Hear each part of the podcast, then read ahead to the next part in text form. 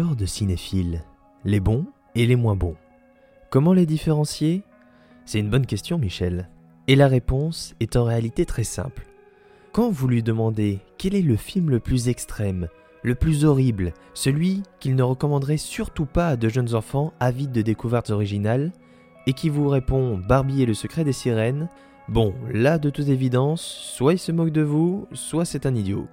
En revanche, si le malheureux ose retorquer ces deux mots, ceux que tous redoutent, que certains n'osent prononcer, et que d'autres, rien qu'à l'évocation de ceux-ci, sont soudainement pris d'une irrépressible envie de rendre par tous les orifices la dinde fourrée au marron que leur grand-mère a concoctée la veille au soir, eh bien, vous pouvez être certain que c'est soit un fin connaisseur, soit un inquiétant personnage, les deux pouvant aller ensemble dans certains cas. Et ces deux mots sont cannibale holocauste. Les hommes que vous allez voir être mangés sont les mêmes hommes qui ont tourné ces séquences incroyables.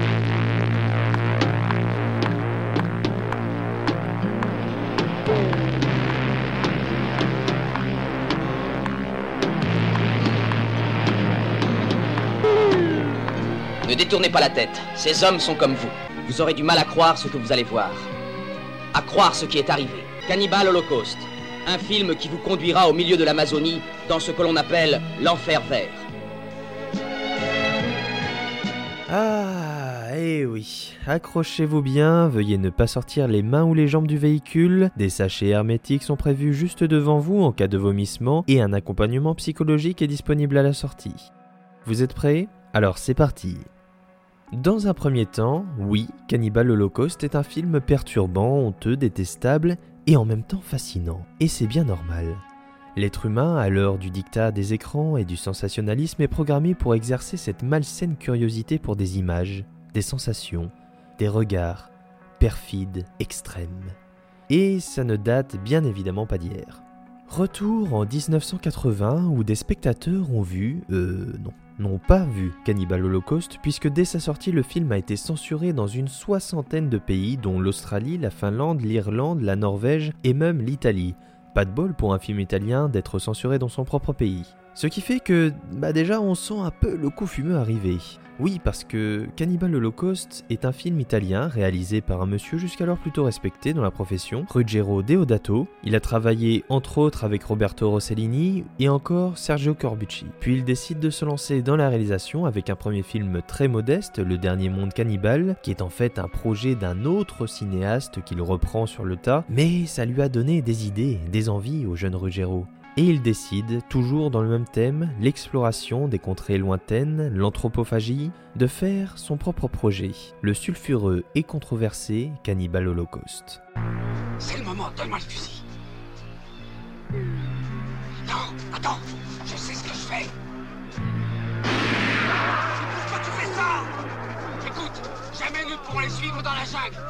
Celui-ci ne pourra plus courir, il va nous conduire directement au village. Mais d'abord, qu'est-ce que ça nous raconte tout ça? Cannibal Holocaust, c'est une histoire divisée en deux parties distinctes ou plutôt qui se déroule selon deux temporalités. La première est celle d'un joyeux luron parti à la recherche de cinéastes anthropologues ayant disparu en pleine jungle amazonienne.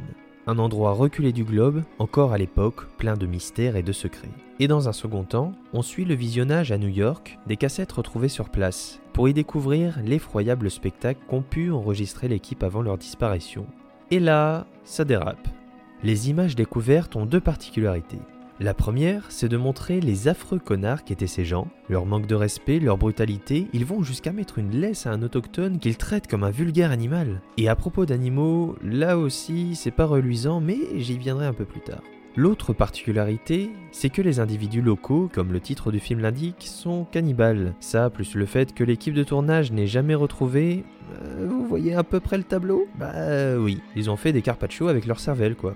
Dans les deux cas, la violence est ultra poussée, graphique, à la limite du soutenable. Impossible de ne pas détourner le regard quand on assiste à des dépeçages d'animaux, des actes de torture, des viols collectifs, des amputations et décapitations à vif, et enfin un accouchement douloureux suivi de l'enterrement du nouveau-né vivant. Du coup, le film s'inscrit, en plus du found footage, c'est-à-dire un film qui présente des images trouvées, tournées par les personnages eux-mêmes, ce qui renforce justement cette sensation du réel, un autre genre plus exclusif et moins abordable c'est le torture porn. Avant la saga Saw, qui en a fait son fond de commerce, Ruggero Deodato a été le précurseur du found footage, mais aussi du torture porn.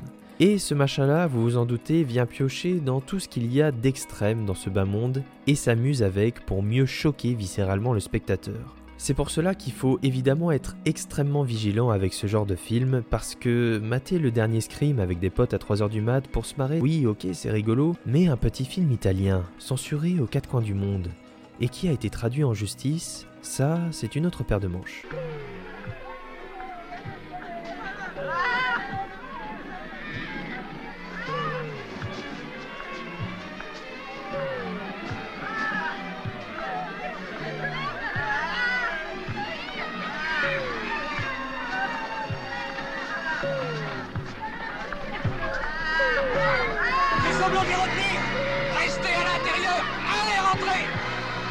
Non, suffit, laissez sortir.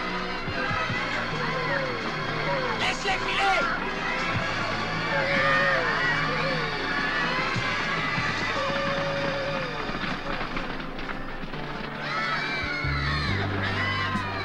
Ça va, c'est bon pour la caméra.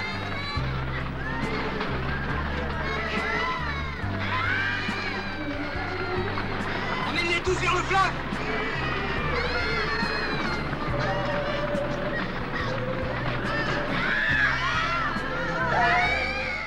Ah oui, j'avais oublié, Cannibal Holocaust s'est retrouvé avec plusieurs procès au derrière. Le scandale qui entoure le film est tout simplement vertigineux. À titre d'exemple, le réalisateur a été arrêté et a comparu devant un tribunal. Et on est en 1980, je vous le rappelle, il a dû prouver que les acteurs étaient bien vivants et expliquer les effets spéciaux du film. Le film a été accusé de surfer sur la vague du snuff movie, surtout dans sa campagne publicitaire, c'est-à-dire euh, titiller la limite entre fiction et réalité. La légende raconte que les acteurs encore méconnus à cette époque auraient signé un contrat les interdisant d'apparaître dans l'écran pendant un an après la sortie du film, ce qui a renforcé ce trouble vis-à-vis du fait qu'ils soient en vie ou non. Puis, euh, je vous avais dit que j'allais vous reparler un peu plus tard de ce qui arrive avec les animaux. Et bah, c'est maintenant. Ils ont sûrement sauvé leur vie en tuant ce porc.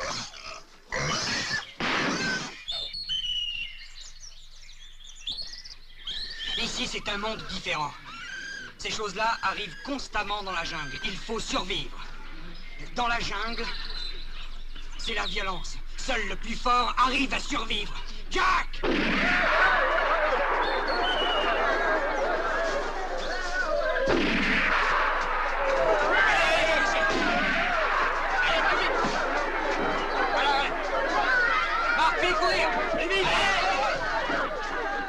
On peut clairement voir dans le film un rongeur se faire dépecer vivant, une migale réduite en bouillie, un serpent coupé en deux, deux singes se faire scalper à la machette, un porc égorgé et une tortue décapitée, ouverte puis découpée.